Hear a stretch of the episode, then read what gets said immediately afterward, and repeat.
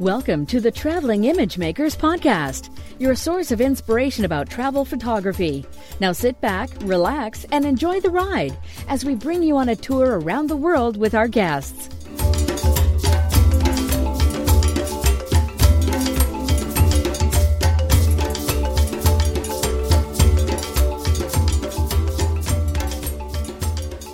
Hello, everyone, and welcome again to the Traveling Image Makers podcast. Uh, that is back after some time. We took uh, some time off. Me and uh, Ralph were busy organizing tours or traveling around the world. So we, we plan to start doing episodes uh, more or less regularly again soon. Uh, there will probably be some changes, so stay tuned for what's upcoming. So, hello, Ralph. Nice to see you. Hello there, Hugo. Good to see you, my friend. How are you? I'm good. Um, you are in Tbilisi right now. That's right. right. I'm in Tbilisi, uh, Republic of Georgia, doing some scouting. Funny that our yeah. paths crossed just a couple days ago. We are both traveling through the Munich airport at the same time, and we had a time to, to meet face to face and uh, drink a couple of beers in our respective ways. Uh, that was quite funny. To kind of coincidence yeah. You know, it's funny because I was sitting on the airplane in Chicago getting ready to take off. I just kind of was perusing Facebook very quickly before, you know, the Wi Fi went out. And I see that you were going to be in Munich. And I was flying to Munich. And so I reached out to you to see if uh, there was an opportunity for our. And I had quite a quite about a seven eight hour layover, so uh, we had a little window of time. It was just enough time for a couple beers. It was great. It was fun. Uh, I understand that people have concerns about privacy and, and so on, don't want to uh, share when, when they're traveling or so. But I think if you're traveling for photography and it's it's a good thing maybe to, to share where you're going because you never know you might meet some locals there that you you don't know you haven't met before. I mean, in this case, it was just a meeting at the airport, but letting people know that I was going to, to Munich and uh, favor this uh, this circumstance of us meeting in person, and uh, that, that, can always be interesting and, and fun. So that's something that if people are not overly concerned about privacy for whatever reason, might be legitimate reasons. It could be a, a good thing to do uh, if you want to meet new people that maybe you've known online for, for a long time. Right? What do you think? Absolutely, and uh, it was funny because I, while we were sitting there, I saw that a, another friend of mine was coming through Munich as well. She was flying back to Chicago, and uh, she must have already been on the plane and locked up and everything. But uh, when she finally landed back in Chicago, she said, uh, "Indeed, she was there, and that would have been funny to have the three of us in that that one place." But uh, yeah, yeah, it's good. Good on, stuff. On the same note, uh, I, I, think already mentioned on, on a previous episode that I've uh, started organizing this trip to Japan for November. And uh, one of the things that I've uh, always liked to do when I go there is to, to meet people who, uh, who live there so they can maybe uh, give me a little bit of their uh, insights about the country, about the, the, places to photograph, and so on. Uh, I actually don't think I know any Japanese photographers, but I know one who has been living in Japan for many years, I think, and he's been a guest uh, on the show almost three years ago. He was a guest on episode 32. And uh, I'm really happy to have him back uh, today with us. And Martin Bailey from Tokyo. Hi, Martin. Hi, Hugo. It's uh, and Ralph. It's nice to nice to be talking with you both. It's great to have you here. So let me just give uh, people who don't know Martin Bailey a little bit of a, a blurb on uh, uh, on him. Uh, Martin is a nature and wildlife photographer based in Tokyo, which sounds uh, quite interesting because I think that's at least last, uh, the last thing that people think about when thinking about Tokyo is wildlife, but uh, mm-hmm. I know he likes to travel around Japan for uh, for his wildlife photos. Uh, he's been a podcaster for how how many years have it has it been, Martin? Uh, oh, coming up to 14 years now. Wow, that's, so, uh, yeah. that's a long time. You, are still doing it, right? I'm, I'm still Absolutely, yeah. yeah. yeah. Before the internet, huh? Wow. Almost. Yeah, it was the third the third photography podcast in iTunes. So Lenswork wow. and Chris Marquardt's uh, tips from the top floor beat me to it, but wow. I was the third. How many That's episodes have you published? Do you know? Um, it's let's see. I'm at 654. Uh, uh, this week is 654. So, yeah. So, uh, yeah, you're a nature and uh, travel photographer and uh, mostly wildlife. Uh, you're also an educator. You share your knowledge and vision through your podcast and, and, the courses and the workshops and tools that you that you organize. And on your bio, you say you help photographers around the world to experience and capture the wonders of this awesome planet we call home. Which I think is a great mission statement.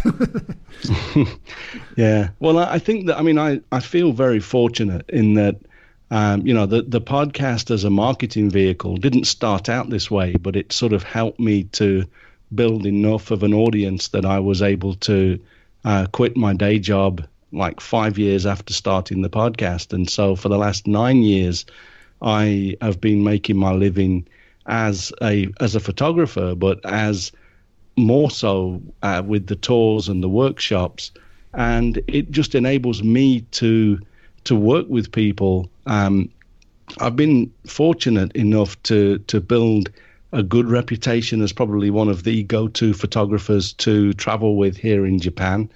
Um, but uh, and that's really for the winter when I really feel that the wildlife comes to life here. Um, but the outside of that, I've been invited to a whole bunch of countries and uh, done workshops and tours in in Namibia, Greenland, Iceland, um, I have I've done Antarctica, I think four times, um, and and every time I go to these places, I get to meet people that I am. I, I learn from the people that I travel with as well. Um, but I also I just get to I feel it enriches us the more that we meet people and the more people we know, the more we are able to grow as as people. And so it, it's one of these things. I've seen people for example, there was one lady, um, I, it was a, a, lady from Israel, um, and I've traveled with her a, a few times now. Um, she she's not sort of the, the the most steady person on her feet. She's she's had a few illnesses, and she sort of she doesn't walk so great. But there was uh, one morning about five or six years ago, we were at the Cranes in Hokkaido, and this lady was looking a little bit down for the first few days of the tour. And then the cranes started to dance in the snow. And she was jumping up and down and giggling like a 16 year old. Mm-hmm. And it was beautiful to see, you know, just to, to be able to watch her being so happy to be photographing the things that I had basically enabled her to do. And so those sort of experiences, I think, to a degree, change me and always make me feel so fortunate to be able to share this planet and the and the beautiful locations that I take uh, my clients to to be able to actually share that and and help them with their their own life experiences. Yeah, I often say that that's the best part of my job is just being able to share the world with my clients and to exactly. to, to show that you know when we go on these scouting trips and you have these great experiences and I, I, I say I can't wait to bring my group back to do what I just did or eat what mm. I just had or whatever that is to me mm. that is the best. Yeah. Yeah, absolutely. Yeah. Now I can hear from your accent, and of course I know that you're not Japanese, as I said. Can you maybe tell uh, just uh, very shortly a little bit of the background, your your background story? How did you uh, get mm. to move to Japan and stay there for, for so long? Yeah, I, I actually, although obviously not Japanese born, I am Japanese. My I don't have a UK passport anymore. Um, wow. And the, and there's uh, the basically what happened was when I was 24, I got a chance to come to Japan, and it was actually making lace. My my trade for uh, pretty much the whole time after high school was making lace on these big old uh, lace looms um, called Nottingham lace or Leavers lace. And I got a chance to do that here in Japan um, from 91, it was, so 28 years ago now. Um, and I jumped at the chance. I came to Japan. I was homesick for three days, and then I fell in love with the country, and pretty much decided I'd never wanted to go home. Um, and it wasn't it wasn't so much that I dislike England. I I still love the fact that my family are all there, and England's you know it's a lovely place. But I, I just felt that Japan suited me so much more. Um, and I I literally I pretty much at that time decided I was going to stay and I I found ways to make that happen. Um, you know, and then in 2010 I became a Japanese citizen uh, just because I I really just didn't want to be messing around with visas and things anymore. Um, and so I I became a Japanese citizen, and then uh, the rest is history, really. Mm. Was that a long, difficult process to to make that happen, Martin? It was somewhat difficult. Um, the the biggest problem was that uh, obviously, I mean, there's a few things that you have to be to be able to do. They they interview you and make sure that you can actually speak and read and write Japanese, um, and so that's a big part of it. Um, but they they, you've, you've got to do things like having lived here for five years, you've got to be in employment with various things.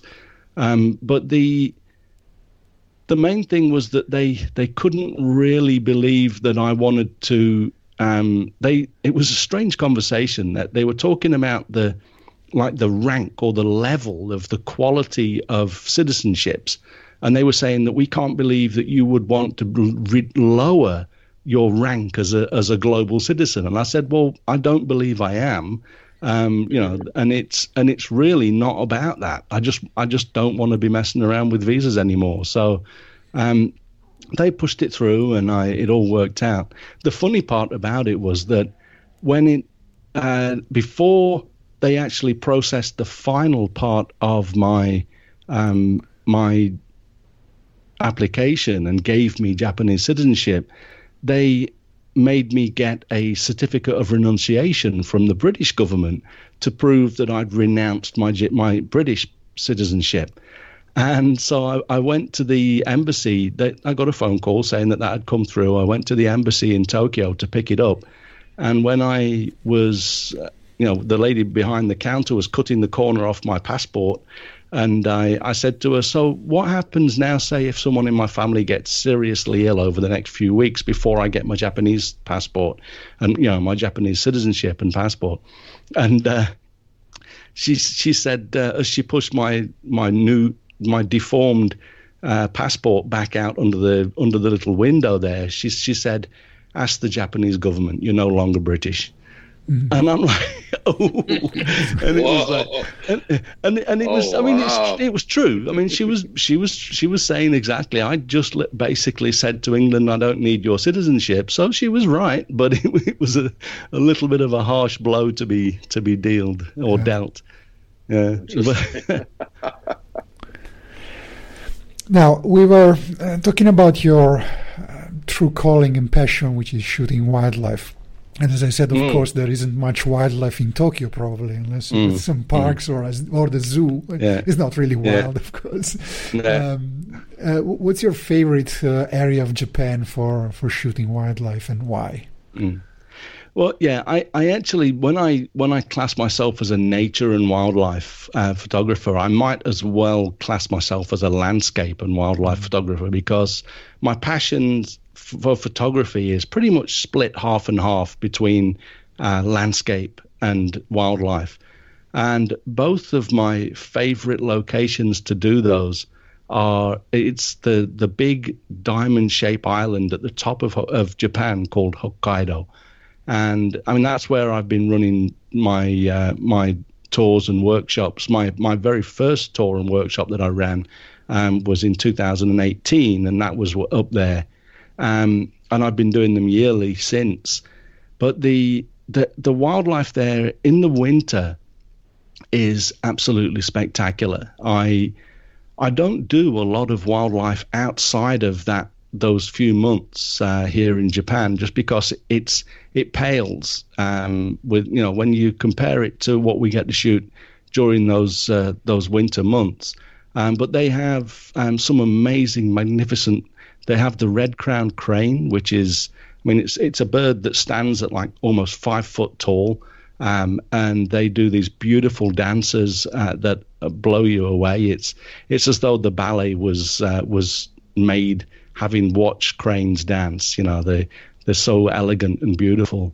But then also we've got the we've got the sea eagles there, the Steller's sea eagles and the white-tailed eagles.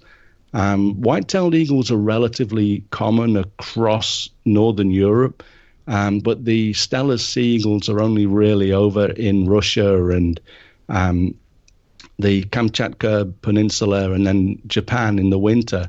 Um, but they they are both two incredibly majestic and beautiful, strong. I mean the the Steller sea eagle is, I think the the larger ones have a wingspan of two and a half meters, which is like nine or ten feet. Um, they're they're like B-52s when they're flying around the boat that we go out on, um, and the the, the white-tailed eagles are only very slightly smaller. Um, but we also we have uh, the the northern red fox, which is one of the cutest looking animals that you can photograph. Um, they have the rugged. Uh, they call we call them the Ezo deer, which Ezo just is the, uh, the an old word for Hokkaido, the you know the island that I visit. Um, and all of these things are just they're great. They're all big, um, majestic and elegant wildlife that spend uh, the majority of, of the winter here. Obviously, the the fox, the deer, and the red crowned cranes they don't migrate. They they're they're in Hokkaido the whole year. Um, around half of the the white-tailed eagles do migrate, and most of the stellers migrate back to Russia during the, the rest of the year. But um, yeah, in the winter, it I, I, call it the winter wonderland tour and it really is the the wildlife up there during those winter months is spectacular. So it's just because in winter there is more wildlife, or it's also an aspect of a visual aspect because the the wildlife against the the white snow stands out really well, and photos are more photo opportunities for for better ones. Yeah, depending on the subject, it's a bit of both. So the yeah, with definitely the Steller sea eagles, they're not there. Um, now they've all flown back. You know, during the early early parts of March, they all fly back to Russia, and so they're no longer there.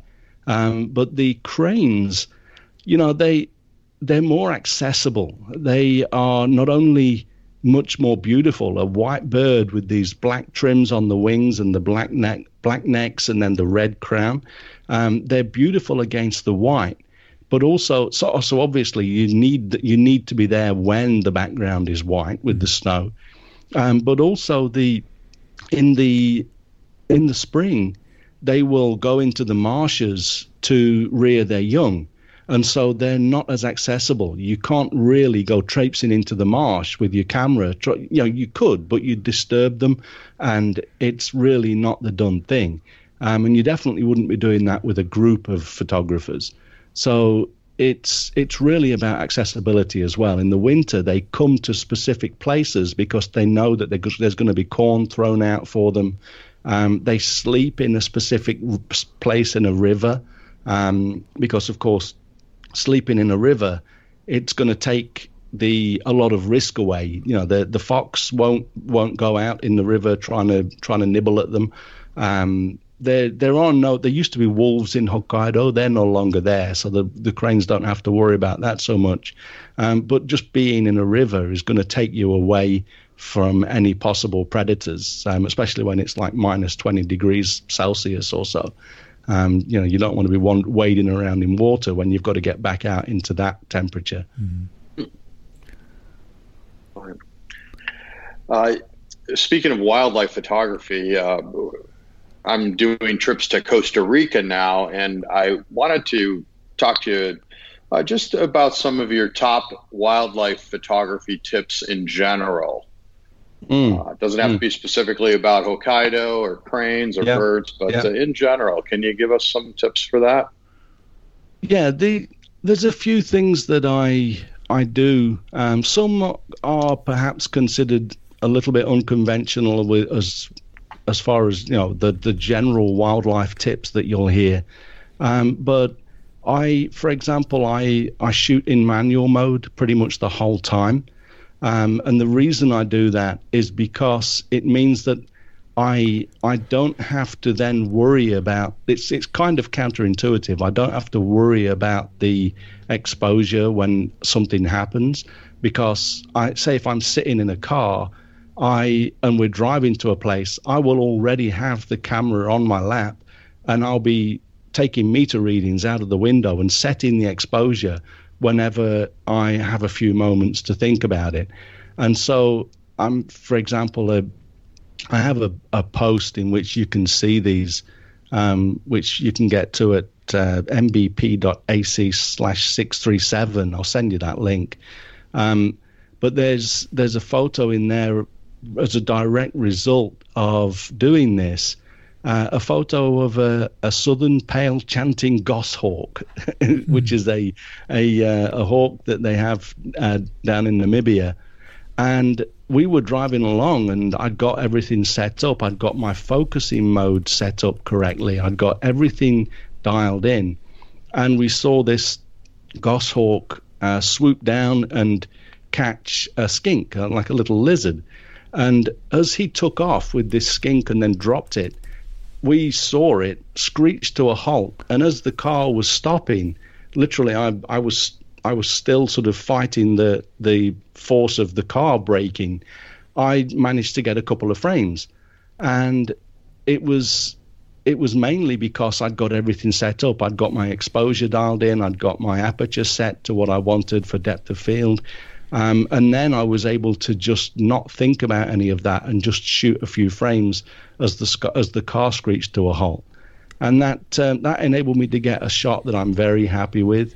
Um, but the the other part is really the things like having the having things ready to shoot. I have your if you are driving around looking for wildlife, or even if you're just you're, you're actually out in the field walking through it's never a good idea. I know a lot of people have like long lenses sometimes on a tripod and the tripod over the over your shoulder. That's never a good idea unless you've got some sort of a leash or a camera strap onto it, and make sure that your hand is also hoop, uh, loop, you know, looped through the leash or camera strap. And then if your camera or your tripod head does fall off, then you've you've got something to hold it and stop your camera from falling to the ground. Um, but you know, if you do that, it's fine. But just really, basically, have a camera ready. Make sure that you've got something ready whenever the uh, action starts. Make sure you've got the the appropriate lens on.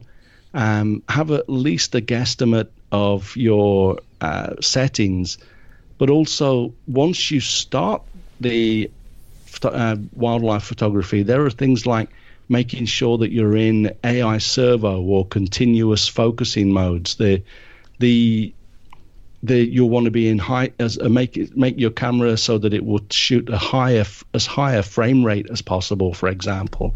Um, but also the the settings that you shoot that you set your camera in uh, with regards to tracking and how easily it will try to switch between focus points is also very critical when it comes to getting your camera to stay uh, like you know to track with or to stay latched on to a specific subject.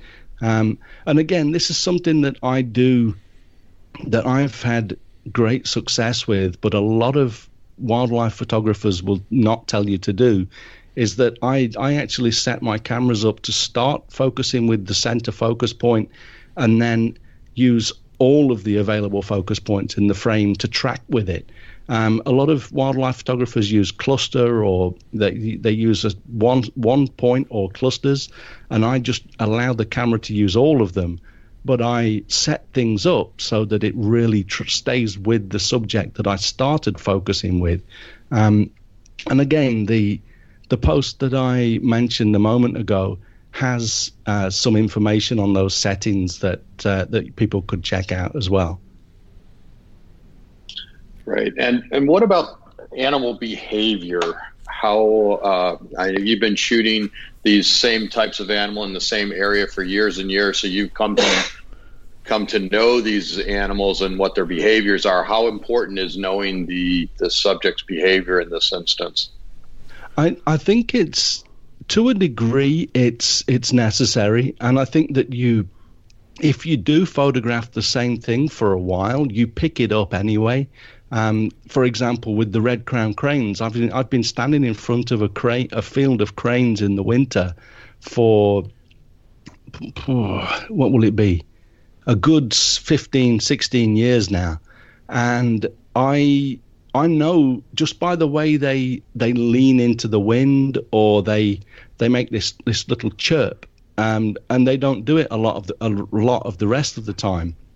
So I can be standing in front of a, a field full of, say, 200 cranes and say to my guests, those three in the back are going to fly. And I, with a pretty good, pretty good, um, you know, proportion of of success, I, I point out the ones that are going to fly, and then we all get to focus on them, and then they, you know, they as they fly away. It it really um, it really comes from just spending time with them. Um, but it, it's not.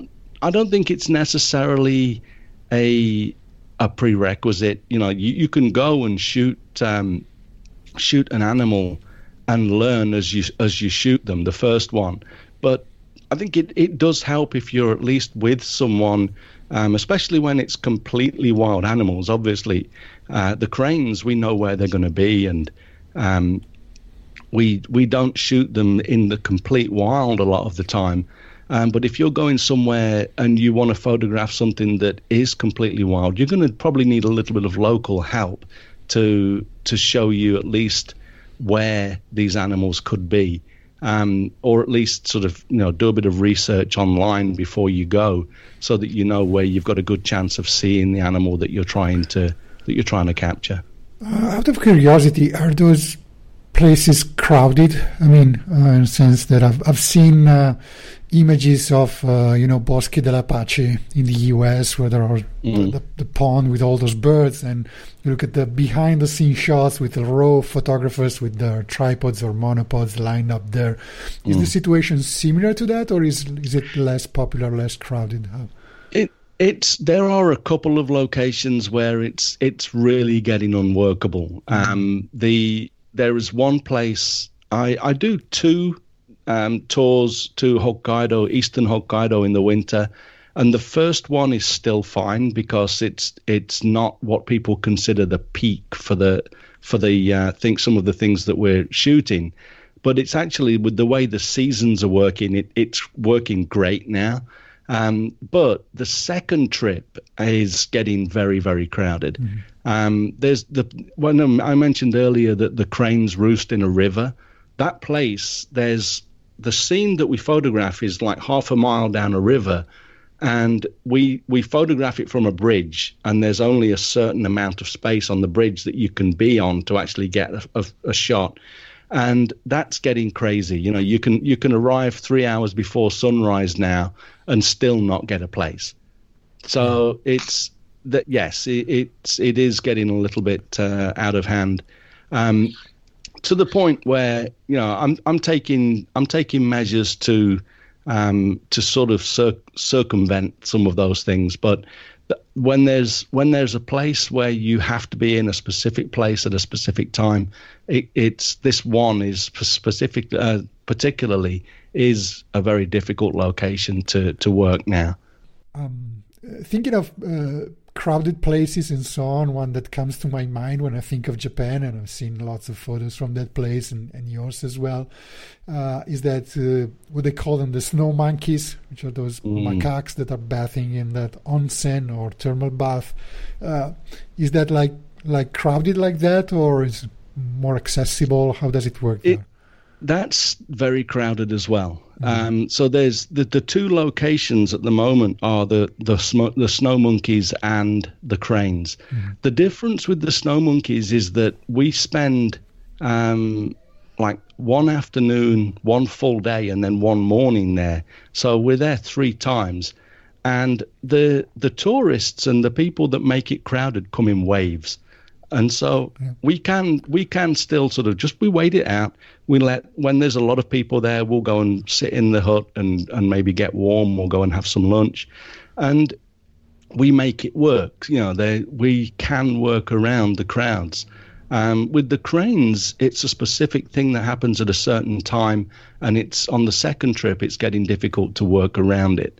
Um, but yeah, with the snow monkeys, the, the photos that you see now, uh, they're often um, shot when there's a lot of people around. Um, but again, it still works. I mean, uh, once these trips get to the point where it's it's no longer workable, I I will stop doing yeah. them. Um, but I at the moment they still they still are uh, trips that will work, and people are still walking away with great shots. Um, you know, and it all depends as well. The other the other big thing about about all of this is that the weather is changing. Um, I I did again two trips there this year. The first one we had great snow on the middle day, and having the snow monkeys actually in the snow is a is a huge bonus. Um, you've got the snow on their fur; they get wet and matted, and they look great. Um, but on the second trip, we didn't get any snow, and you know, and and then like days after we left, they had a load of snow again. Mm-hmm. So you really have to be fortunate with the uh, with the weather as well to get the good conditions. But yeah, the people you can work with it. Uh, just if ever if anyone goes to the snow monkeys, and especially if you're organising a trip on your own, um, just make sure that you give yourself some time to actually photograph them. Um, you know, you'd need to go prepared. I mean, some people turn up in very thin clothes like jeans and and and just a, a, a regular jacket. If you're going to be standing in, in the, the cold for a long time, then you know to actually get your shots, then you need to be prepared clothing wise. Uh, but uh, but you know, assuming you've got that done, just give yourself plenty of time to actually just let the the the waves of crowds come and go, and then you'll get your shots in between that. Yeah, I don't know how it will work for me when I'm doing this trip because I'm with my wife and a couple of friends. Mm. We're there in November, so I don't think there would be snow.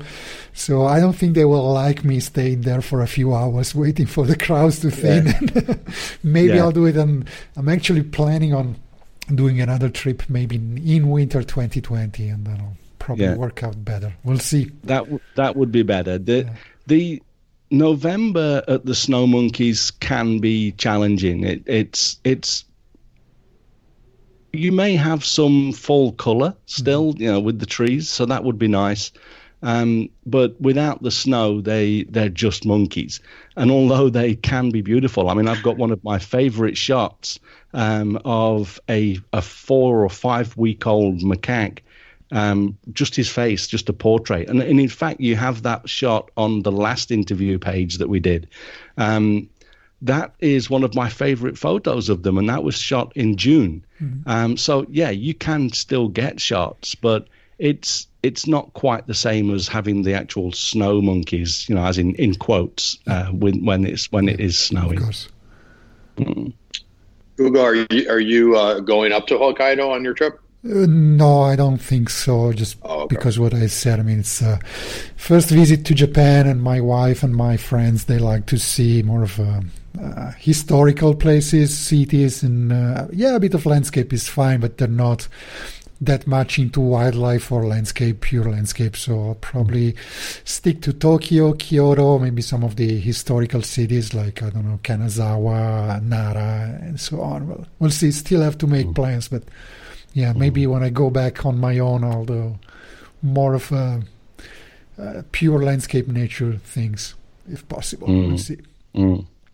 How long will you be there? Oh, a couple of weeks. Oh, two weeks. Wow, nice. I'm sorry. I, I was in uh, Tokyo for the first time ever. Um, I think two, three uh, over the holidays, uh, Christmas holidays, two, three years ago. And I may have mentioned it before, but I was looking at my flights back from Vietnam where I was doing a, a photo tour, and the flight was going through Tokyo back to Chicago. And I just called the airline up, asked them if I could, you know, do a, a stay, do a layover in Tokyo, uh, which many airlines will allow you to do at no extra cost. So the flight to Japan didn't cost me anything really. and then I got an Airbnb for about eighty dollars a night. So it turned out uh, in uh, Roppongi, which uh, is a really nice area, and so it turned out to be a very inexpensive place to what's what I always thought of as a very expensive country. So it, it was mm-hmm. fantastic. So if people have a layover through this particular city, you can call the airlines and ask them if you can open up that that window of time and stay there and perhaps get you know some free uh, get essentially a free flight to that place and i've heard that they will allow you uh, some airlines to even do that for up to 364 days uh, wow that layover so you call the airlines and ask them you never know just a you, quick you know with with regards to the uh, cost of living in japan now um, it it does have a reputation for being an expensive country but that reputation was built about 20 years ago yeah. when the the bubble, what they call the bubble area or the bubble economy, and the prices went through the roof. The the thing is with Japan is they've had a deflation problem since then, and the rest of the world has shot past Japan. So you know, I mean, 20 years ago, I could I could. I, it felt wrong to be spending like ten dollars for a pint of beer, and it's in some ways it still does, but the the rest of the world got expensive as well.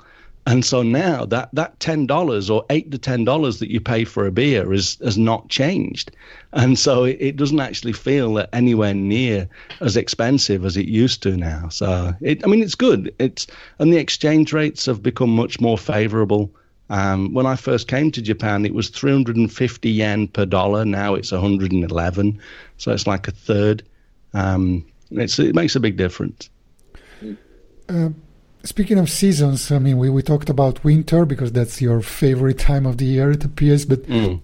right now, I think we're at the what's that? The start of the Hanami season there. Yeah, the, the yeah. Sakura, the, the cherry yeah, blossom. Cherry, cherry blossom, yeah. Uh, how's that? Is that crazy, as they say? Millions of people on the streets going there. You, you know, it's it's can be crazy, and and this is why I don't do tours here f- at, for the cherry blossom, um, because there's you know the, anywhere where they have some nice cherry blossom, people will flock to that, and they have what they call the hanami parties, which is um, where you'll you'll go and buy a, a, a, a, you know a crate of beer and and put a plastic sheet on the ground and then just get drunk with your friends under the under the cherry blossom, and that in itself is fun. But everybody wants to do it, mm-hmm. and so you have the parks that are absolutely full of. Some parks don't allow alcohol, and that makes it a little bit uh, easier to to do in some respects, but. It's, there's a lot of a lot of people in the in the the popular areas. Um, and some of the more natural areas that have beautiful cherry blossom, they put restrictions in place where you you have to park miles away and then go in by bus and you, you get x number of minutes to photograph it and then you have to leave. And it, it can be challenging. Um, i definitely think if you're going to do cherry blossom in japan it's the sort of thing to do as a small group you know just a just you and family and or friends rather than trying to do a, a big tour because uh, yeah they, they they can be very challenging.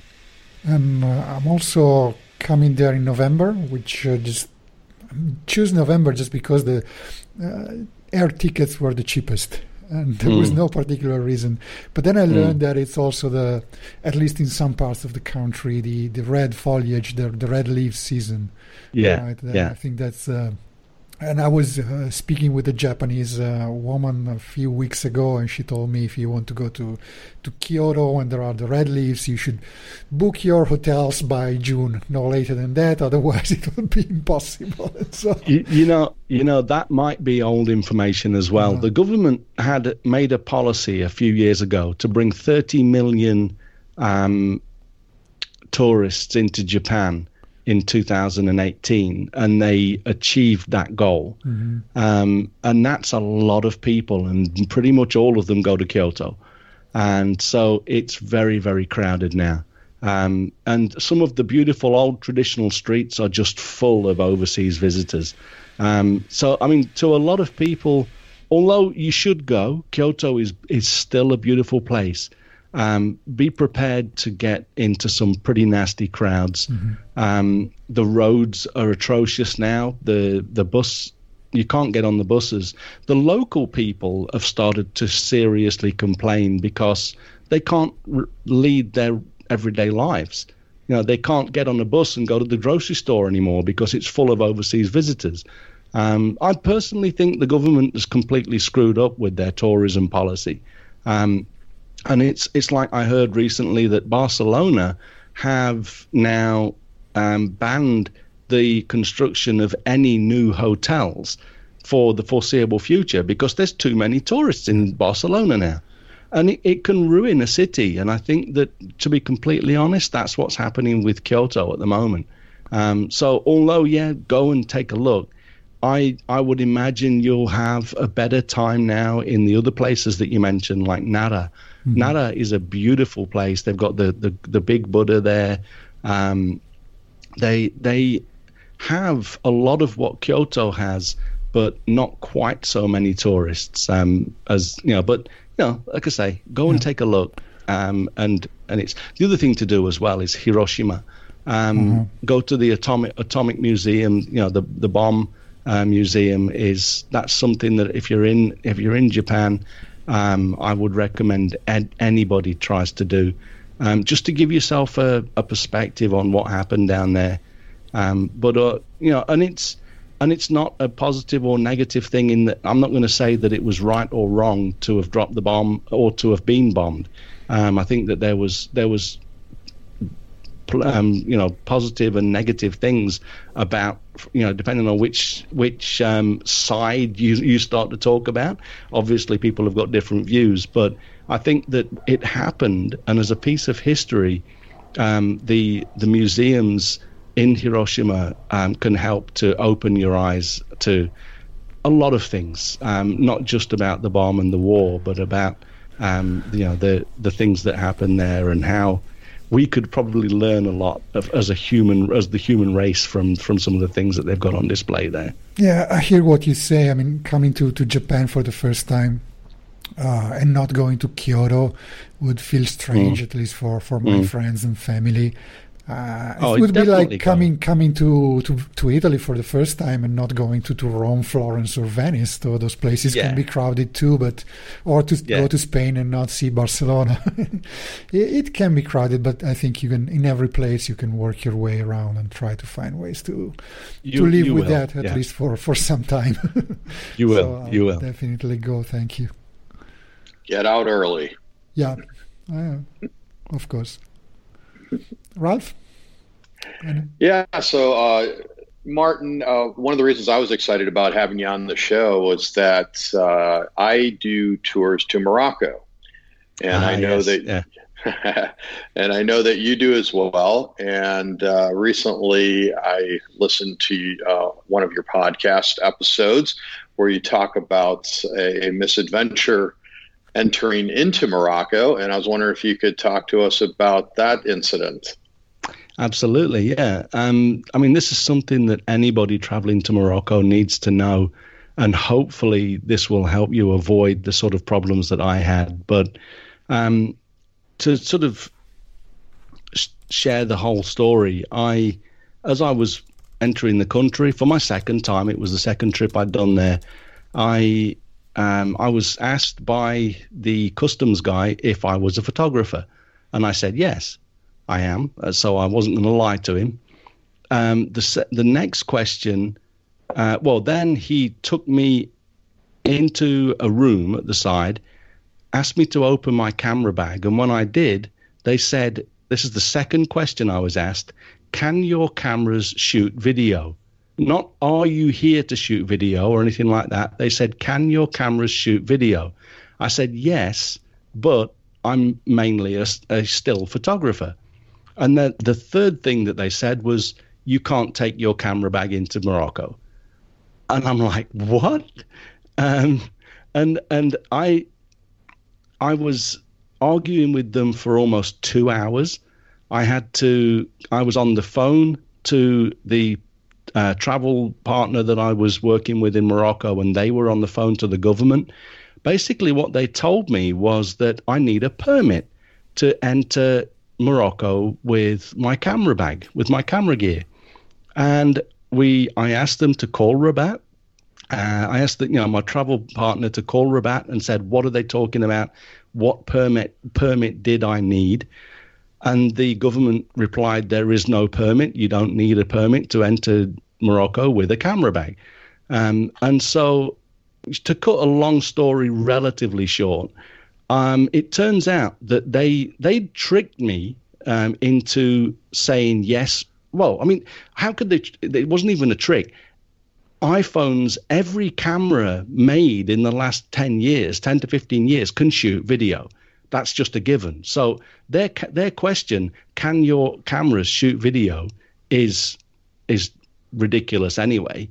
Um, but it turns out that if you are going to Morocco to make a movie or to photograph a commercial or something like that, not photograph, to video a commercial or something like that, then you have to get prior um, prior permission. Uh, and I was not doing that. And I didn't at any time tell them that I was going to be doing that. But they decided that they were going to ask me these few leading questions and then basically bully me for two hours, um, telling me that I could not take my camera gear into Morocco. So towards the end of the conversation, I mean, I had the I had the guy um, try to explain to me what I needed. I I thought maybe they were after a bribe. So I asked if I can pay some money to get my camera bag in, and he said no, it's not about money. To his credit, you know, they weren't trying to get a bribe. Um, so in the end, I said, okay, so I'm not leaving here without my camera bag. And and he said, you've got two choices: you leave without your camera bag, or you get on a plane and go home. And I said, well, I'm here to do a photography tour. I can't just leave. I said, and and I don't believe I should. I think that you're you're in the wrong. There's nothing wrong with me bringing my. I showed him my photos from the previous year, all still photos, and so in, in the end, I said to I said to the guy, uh, okay, so I want to talk to your manager, and he took me back. He took me out to the person that I had initially been taken into the room with, and I said to this guy, um, do you understand my English enough to have a conversation? And he said, yes. I said, okay. I am going to, if you keep my camera bag, I am going to walk outside of this airport, record a video on my iPhone, and by tomorrow, that video is going to be on a website that gets 4 million visitors a day. And I am going to damage Morocco's tourism for you. I said, and you personally are going to be responsible for reducing tourism and tourism income in Morocco. I said, I'm going to take your name and I want to know your superior's name, and we're going to do this if you keep my bag. And he said, Wait there. And he went to his boss, and a guy came out of another office and said, Are you here to shoot video? And I said, No. And I've told them this from the start. And he, and he said, Come with me. We went back into the room.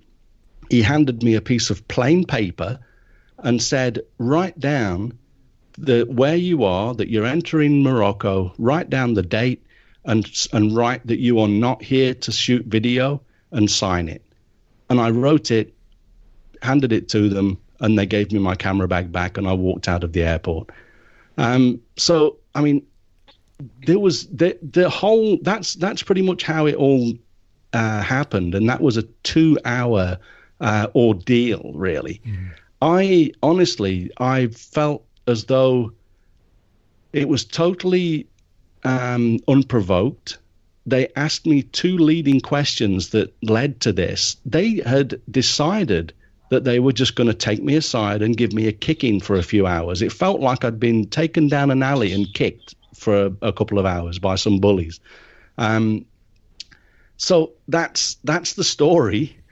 What I the the thing that I there's a couple of things that I I ended my blog post with as well on this is um, one thing that I want to say is that Morocco is a beautiful place, and although that there are there are some some areas, some parts of the Moroccan culture that can be a little bit difficult to work with. In general, the people that I've met there have all been wonderful people, incredibly poetic. Um, I've got some of my best photos from Morocco, so I I don't recommend people decide not to go because of this. Um, but I I would recommend if you go, um, if you can take smaller cameras. I mean, I had five DSRs with battery grips on them.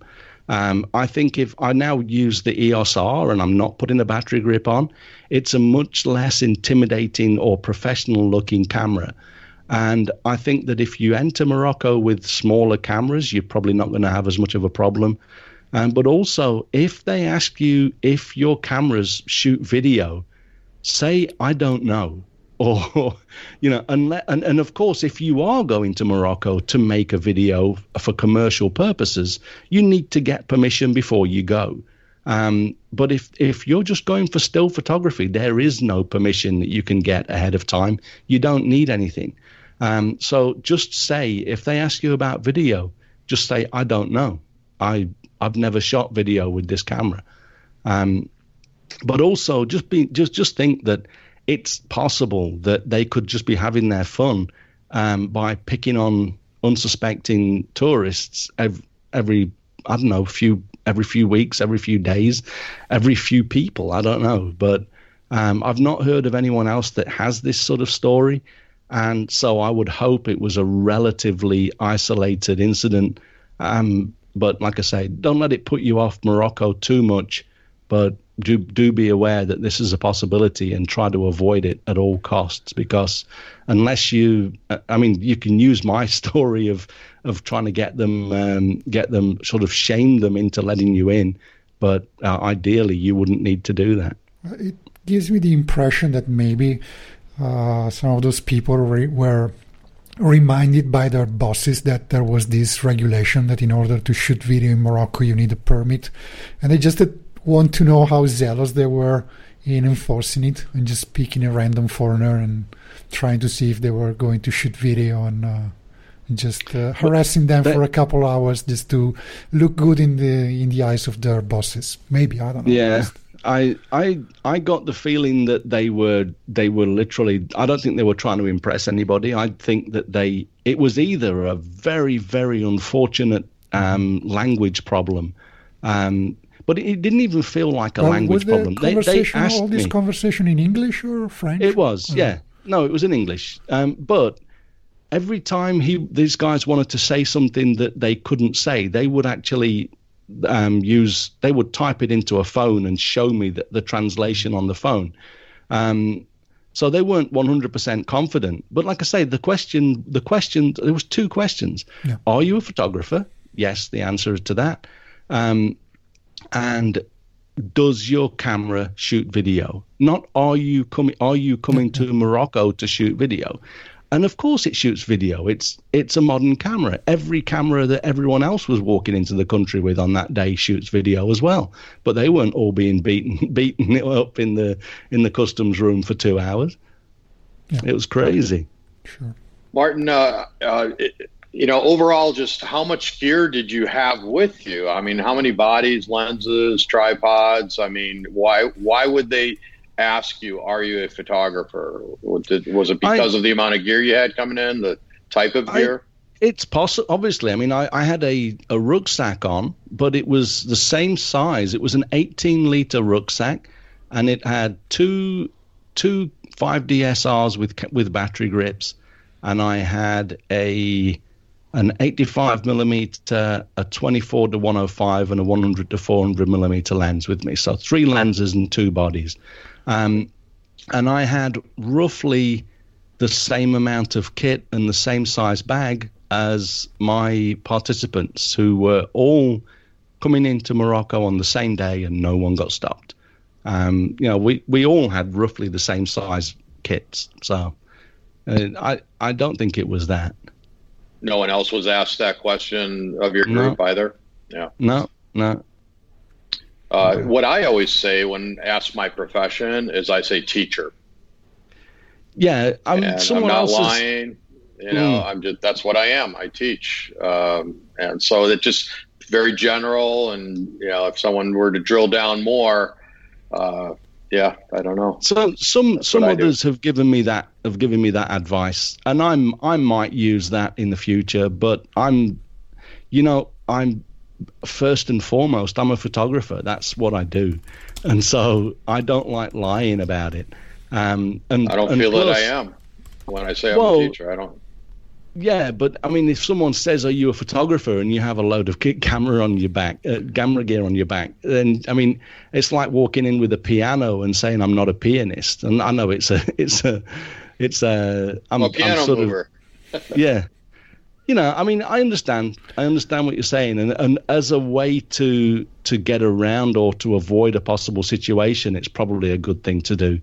Um, you know, like I say, I might do that if I'm asked again, but yeah, it just yeah. to me it it just felt as though I probably would have been in that situation just on that day. I think I could have told them that I was a a roach exterminator, and I probably would have still gotten the same treatment. Um, they they decided that they were going to give me a hard time, and yeah. I don't think you know they would have said, "Oh yeah, but what you've got all this camera gear. You're obviously a photographer," and that would have been that would have been the okay. So the next question. Um, I don't think it would have avoided it on that day, to be quite honest. Yeah, and if you recall, at what point would that have been? Because if I remember, you you kind of go through customs passport check, and then actually on the way out of the airport, you go through another scanner before you yeah. even go outside. Is that the point where this happened? Exactly. Exactly. Okay. It's the last mm-hmm. the last scanner before you walk outside. Mm-hmm which is odd because you're already through customs, you've gotten your bag, you're walking out the airport, and then they scan you. Yeah. Um, yeah. so, yeah. okay, well, this is good good information. I'm sorry that happened. Yeah, no, it's nothing for you to be sorry about. It's but it's yeah, it's, it's definitely uh, something that people should be be aware of and try to avoid if if at all possible. Um, so I think we're already almost one hour been talking here, so I don't want you to keep you busy for, for much longer. But there was just a, still a couple more things about Japan, just going back to Japan, uh, because we mentioned them we were talking before starting the recording. Um, and one thing that you, you mentioned is those free guides that you recommended everyone uh, take. Uh, I mean, that they, that they use when they come to Japan. Can you tell us a little bit what, what's What's that yeah, kind of um, institution? Um, so I, I don't necessarily think that everybody should do this, um, but it, an option is uh, go to the TokyoFreeGuide.org net uh, .org website, um, and this basically is a a website where people can go and hook up with uh, local people that are generally just trying to find a way to practice their English. Um, and so you can get people to show you around Tokyo uh, by, you know, hooking up with them. You would obviously you'd you'd want to be paying for their lunch. You maybe bring them a present. Um, you know, the the regular etiquette and niceties apply. It's not like you're you're hiring this person um, because they're they're not asking for money. Um, but I think that it would be only right to buy them lunch and make sure you pay for their train tickets as you travel around. Um, there's another couple of uh, people that I, because I don't do Tokyo based uh, trips, um, but there is a guy named Brian Wood Koiwa who is a good friend of mine. He does some, um, you can find him at urbanweirdphotography.com. And also a an incredibly talented uh, street photographer here, Lee Chapman, who does the Tokyo Times uh, blog. He he's got uh, he's starting to do these uh, guided tours as well, and he's at uh, I I explore oh I explore Tokyo, and that's I as in your eyes E Y E, and then explore shares the E, so it's E Y E explore Tokyo.com. Um, and I'll send you these links so that you can put them into the show notes for anyone that wants to hook them up, hook up with these guys. But both Brian and Lee, I know them both personally. They do they do great uh, great jobs, and they're very very nice people. So I highly recommend them. Good. Maybe I'll get in touch with uh, one of them when I go there. Yeah. Uh, yeah. Of, co- of course, I'll also uh, call you maybe we can share a cup of sake. Absolutely, yeah, it'd be a would pleasure. Be, would be really nice to, to see you in person when I'm there. Uh, I wouldn't miss it. Uh, other than that, where um, uh, anything you would like to, to add, or just uh, say where can people find you online? Yeah, um, everything that I'm up to is at martinbaileyphotography.com. So if you head over there, uh, everything is linked from the top page and from the menu at the top of the the top of every page. So that's a good place to start. Great, Ralph. Anything you would like to add? Well, it's been great, uh, Martin. Nice to finally meet you, even if just virtually here online. So no, uh, not appreciate at all. you coming on the show. Great information. Uh, thank you. Listen. Thank you very yeah. much for having me. Pleasure, so, pleasure. So, Ralph, what's next with you? You're in Tbilisi and then?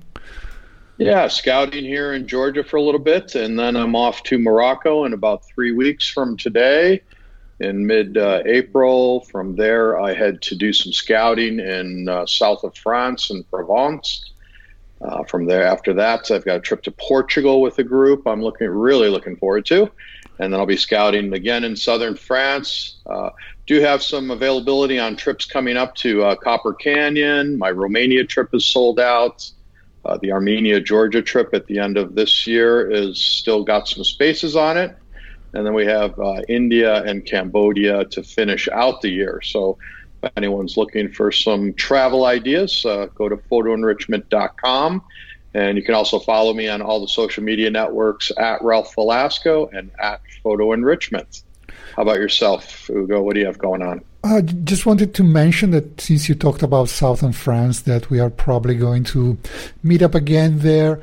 Uh, you're going to do a little workshop uh, together with our good friend and past uh, podcast guest uh, Pia Parolin, right? What's the date? Is the beginning of May? I yeah, I want to say it's May 4th and 5th. Mm-hmm. So if anyone happens to be in or would like to come to uh, to the southern France, Nice, and uh, the Antibes area, uh, please let us uh, get in touch with uh, with us, and uh, be glad to let you know about that. But it's going to be a like a two half day workshops on that weekend, and really looking forward to doing some walking tours and some image reviews. And we're going to have a really nice barbecue back at at Pia's place, which I understand is wonderful. So it's going to be a really, really nice weekend if someone wants to get out and shoot in southern France. Yeah, I'll be doing it kind of the same at the beginning of June. I've got a couple of days of uh, landscape uh, photography, a little seminar and workshop uh, on, uh, I think it's June 8 and 9, if I'm not mistaken. So people can uh, find it on my tours website at tours.ucphoto.me. And other than that, I just recently returned from the Venice Carnival. It was a great uh, event, as every year, and uh, bookings for Venice Carnival 2020 are already open with an early bird discount on the website. Uh, plus a number of tours that I'm uh, preparing and so on. And uh, yeah, keep an eye on the website tours.ucphoto.me or follow me on uh, on Facebook, Twitter, Instagram with just my just look for my name, Ugo Cei. You will find me easily.